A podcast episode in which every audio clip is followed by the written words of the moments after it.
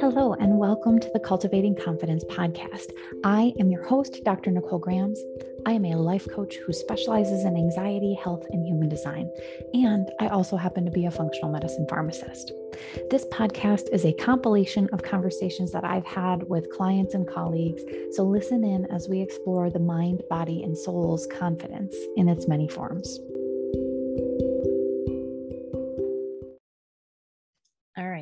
Thank you for joining me today. Today's topic is near and dear to my heart. Um, it is about feeling intense emotions. And I want to be very clear about one thing from the beginning because um, many of you out there listening to this identify as highly sensitive or empaths or whatever you want to call it. There are lots and lots of names for it. But basically, um, I kind of define that as being able to sense the emotions of others around you. And I personally think that everybody has this ability to varying degrees, and some are more sensitive than others. And while the tools that I will talk about may help you in in this sort of scenario, um, that's not specifically what I'm talking about tonight. So tonight, what I'm talking about is the intense emotions that you feel within yourself that basically you generate from your own brain um, like when you're going through something or even when you're not going through something.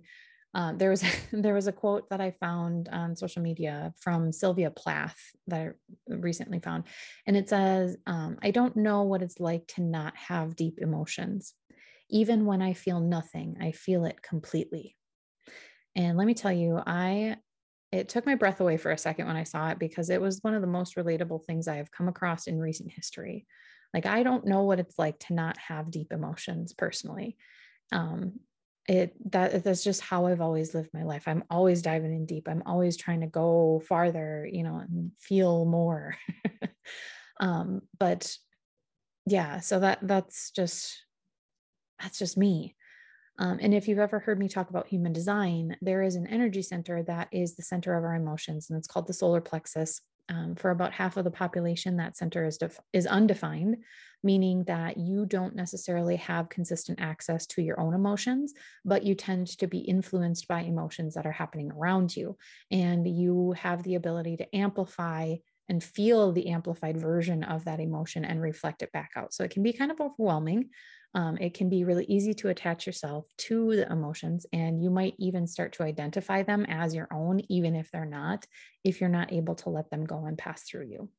And this is something that I often describe as, you know, trying to be a screen, not a sponge. So, like allowing emotions to flow through your body without grasping onto them can be a skill that is really, really helpful. Um, for the half of the population that the center is defined, and I am one of them, um, meaning that we have consistent access to our emotions, and that can be very strong. Uh, but there are three main different types of emotional waves. Um, there's a collective wave that can be kind of unpredictable, but it's like a wave that builds and builds and builds based off of the expectations that we have on other people. And when those expectations are not met, the emotions come absolutely crashing down, like crash and burn style, very dramatic. um, the second type of wave is a tribal wave where it's sort of more instinctual, kind of looks more like the stock market. It kind of ratchets up and down and it's kind of all over the place sometimes. And if it builds up too much, it can explode back down, um, sort of like the collective one, but it doesn't necessarily have to, it's not based on the expectations that we have on others or circumstances around us. Um, and then there's the individual wave that um, is defined in my human design chart, where there are really sharp peaks and troughs. And those peaks and troughs are very, can be very short lasting. Um, they you can get through them pretty quickly and then you're kind of back to n- normal neutral. Um, i kind of describe it as looking like an ekg but with like the peak and the trough going equal distances and in an ekg there's differences but anyway that's not relevant right now. But it, it spikes very quickly and it can come on with seemingly very little input and it's very intense like romantic emotional intense waves um, and this is what I get most often. And it's been a real treat lately to observe myself in the middle of them. But anyway, uh, we are all capable of feeling all the types of emotional waves. And for some of us, it depends on the transits of the planets and all things and who we're physically around.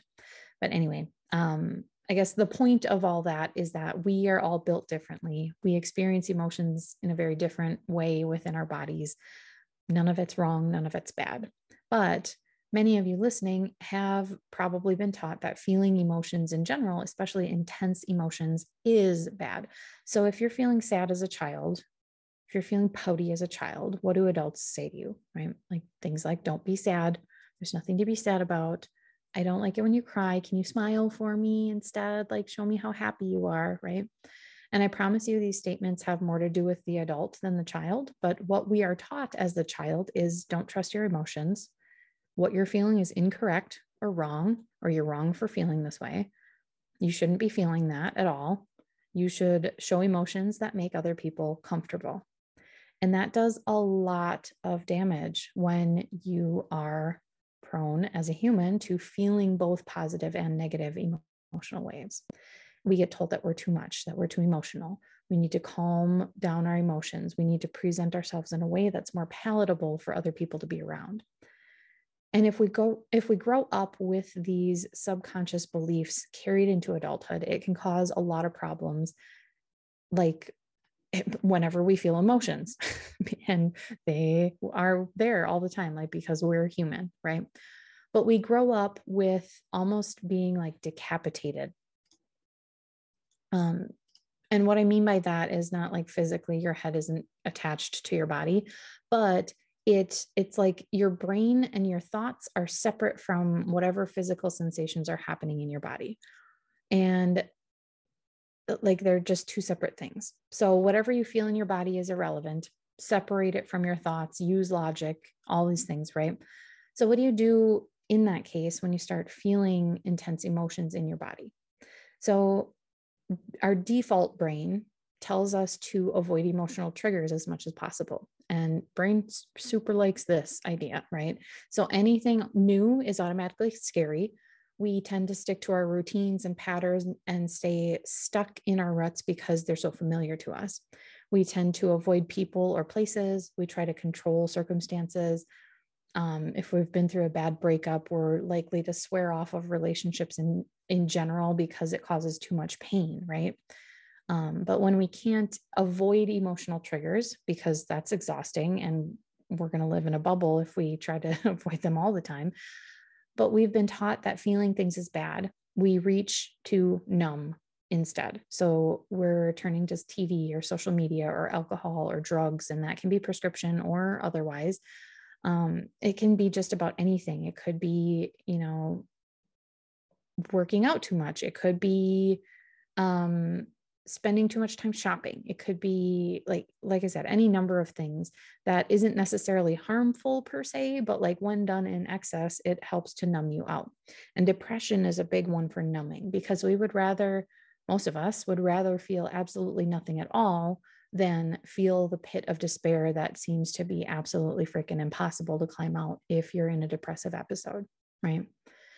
Um, but it could be numbing from work stress where people get to the end of their workday and immediately reach for a drink in order to help de-stress right?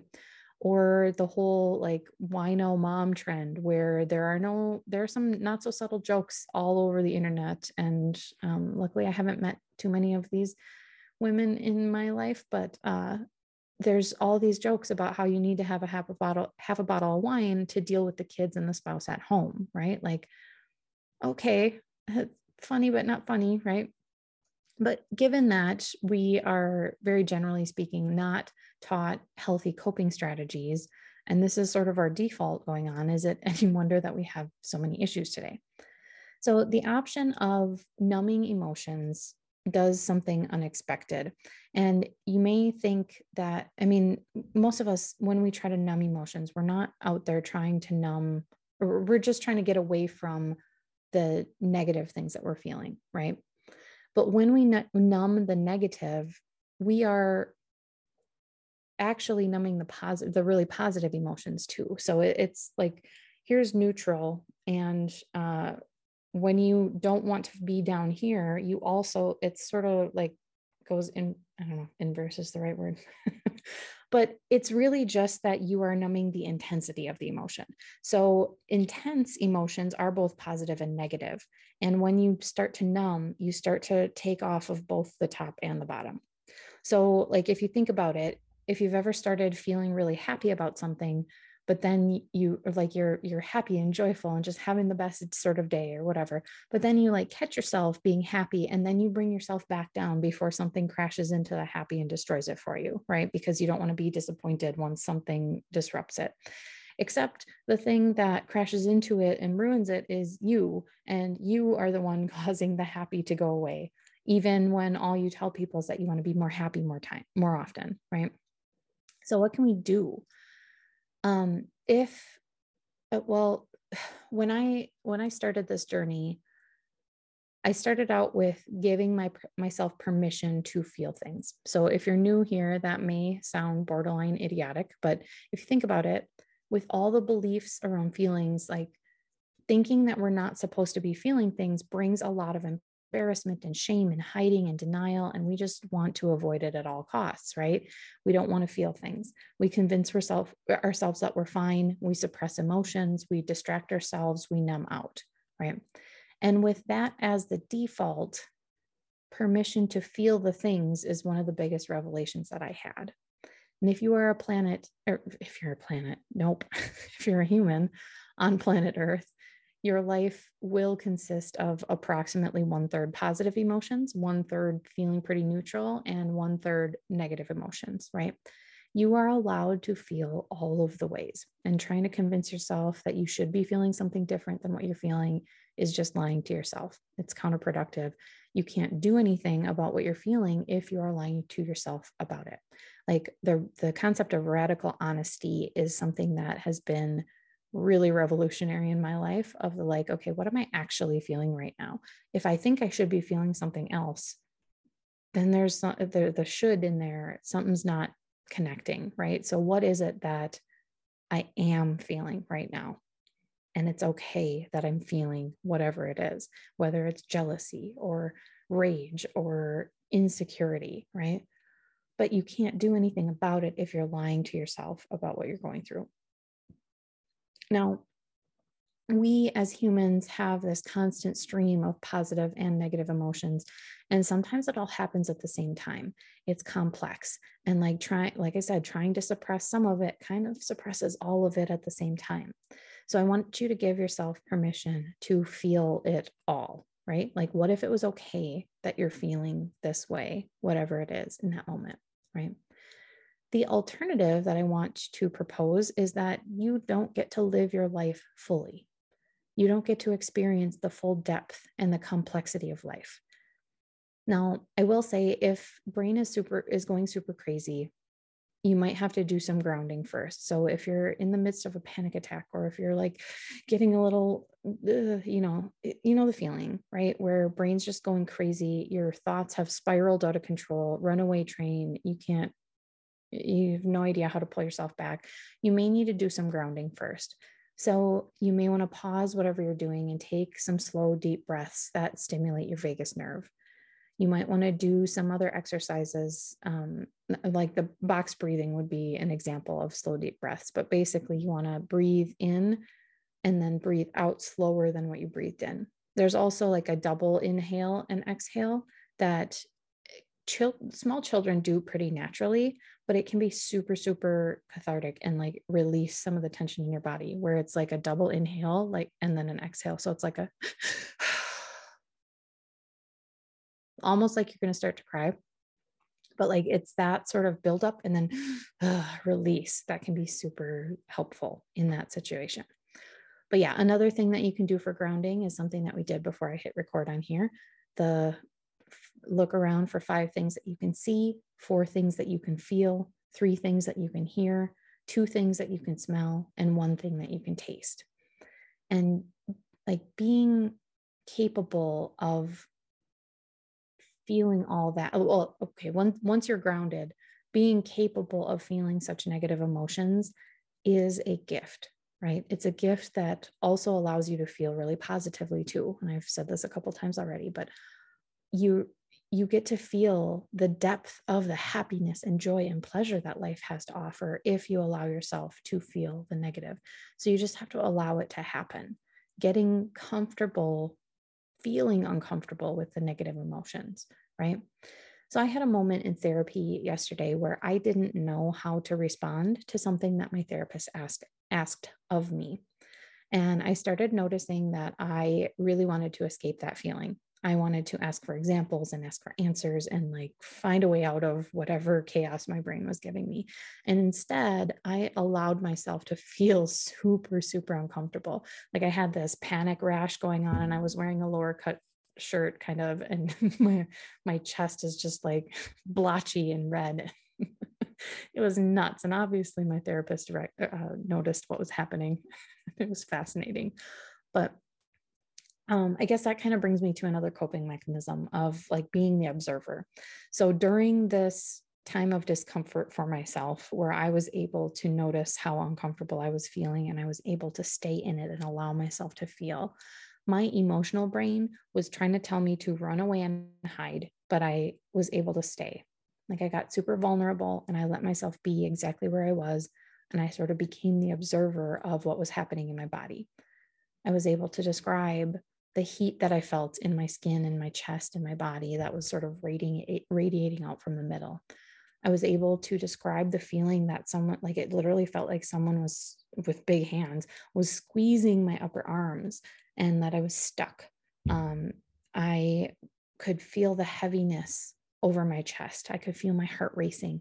I could sense the shallow breaths that I was taking. So, like, consciously taking a deeper breath was like a thing that I had to do my mind was uh, like i said before runaway train right? Like completely chaotic but i was able to be in the moment and slip into observer mode describe what i was going through and i was able to articulate what was happening for me.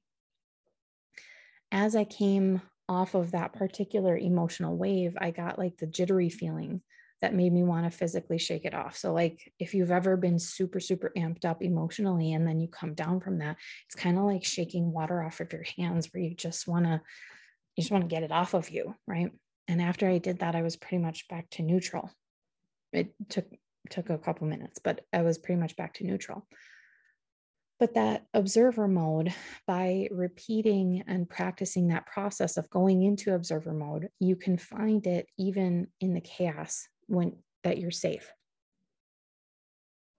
And actually, observer mode, kind of in and of itself, is almost like an escape, but it's a healthy one where you get to see what's going on in your body. You get to reconnect what's happening in your body, in your brain. You get to see what information your body is giving you. And it becomes okay to feel. It allows you to take care of yourself in whatever way you need naming the emotion can get much easier in observer mode and it can be super helpful to identify like what's going on in the process because you can see like oh well i'm feeling really disappointed. Okay. This is what disappointment feels like and it's okay to feel this sensation in my body right? It becomes okay and then you can also identify it easier in the future like oh what am i feeling in my body? You can kind of like reverse reverse engineer what's going on. Like oh this is what i'm feeling in my body. I remember this kind of felt like disappointment. Oh what am i feeling disappointed about? And then you can kind of go through your thought process of like what's going on and identify thoughts that aren't necessarily helpful so you can work on you know shifting them or doing whatever it is that you feel you need to do or maybe just sitting with it right? And you can do all of all of that observer mode and grounding and um, yeah you can do all of that in all the situations that i already mentioned. So like coming home from work when you're stressed observer mode would put you into okay how are you feeling in your body? How would you describe it to someone who doesn't know what you're feeling? And usually when you're able to go in you start to notice that it's okay to feel, right? It's not that important to escape these physical sensations that we that brain really doesn't want to experience when they're unpleasant, right? We want to escape. Excuse me. But usually it's it's okay. Like it's it's just a sensation that you're feeling. And these sensations are typically harmless. And it just takes a minute for brain to kind of catch up that you're going to survive, right? It's okay to feel. You don't have to escape those intense emotions that you have felt this before and you've survived it and you're in good company. So, I guess in conclusion, giving yourself permission to feel intense emotions as they come throughout your day. Like, and I understand that sometimes it's not possible and you need to be able to suppress whatever it is in the moment, whether you're at work, whether like, I, I doubt trauma surgeons have moments in the middle of when they're working to be able to, you know, kind of go through this process and like suppressing it is really important. But then it is also important to revisit what's going on and process and allow that to go through your body and exit so you're not building up so you're not storing it in your body and building up disease and tension and all this stuff that's going to cause health problems and mental health problems in the end so give yourself permission to feel everything that you feel um, allow yourself to observe it and live life Thank you for taking the time to listen in today. Many of you will be able to take the ideas that you've heard and apply them in your daily life, and that's really all you need. That's amazing. But for those of you who could use a little one on one help with how to make these things actually work for you in your real life, please reach out. The link to schedule a consult with me is in the show notes. You don't have to do this alone. See you soon.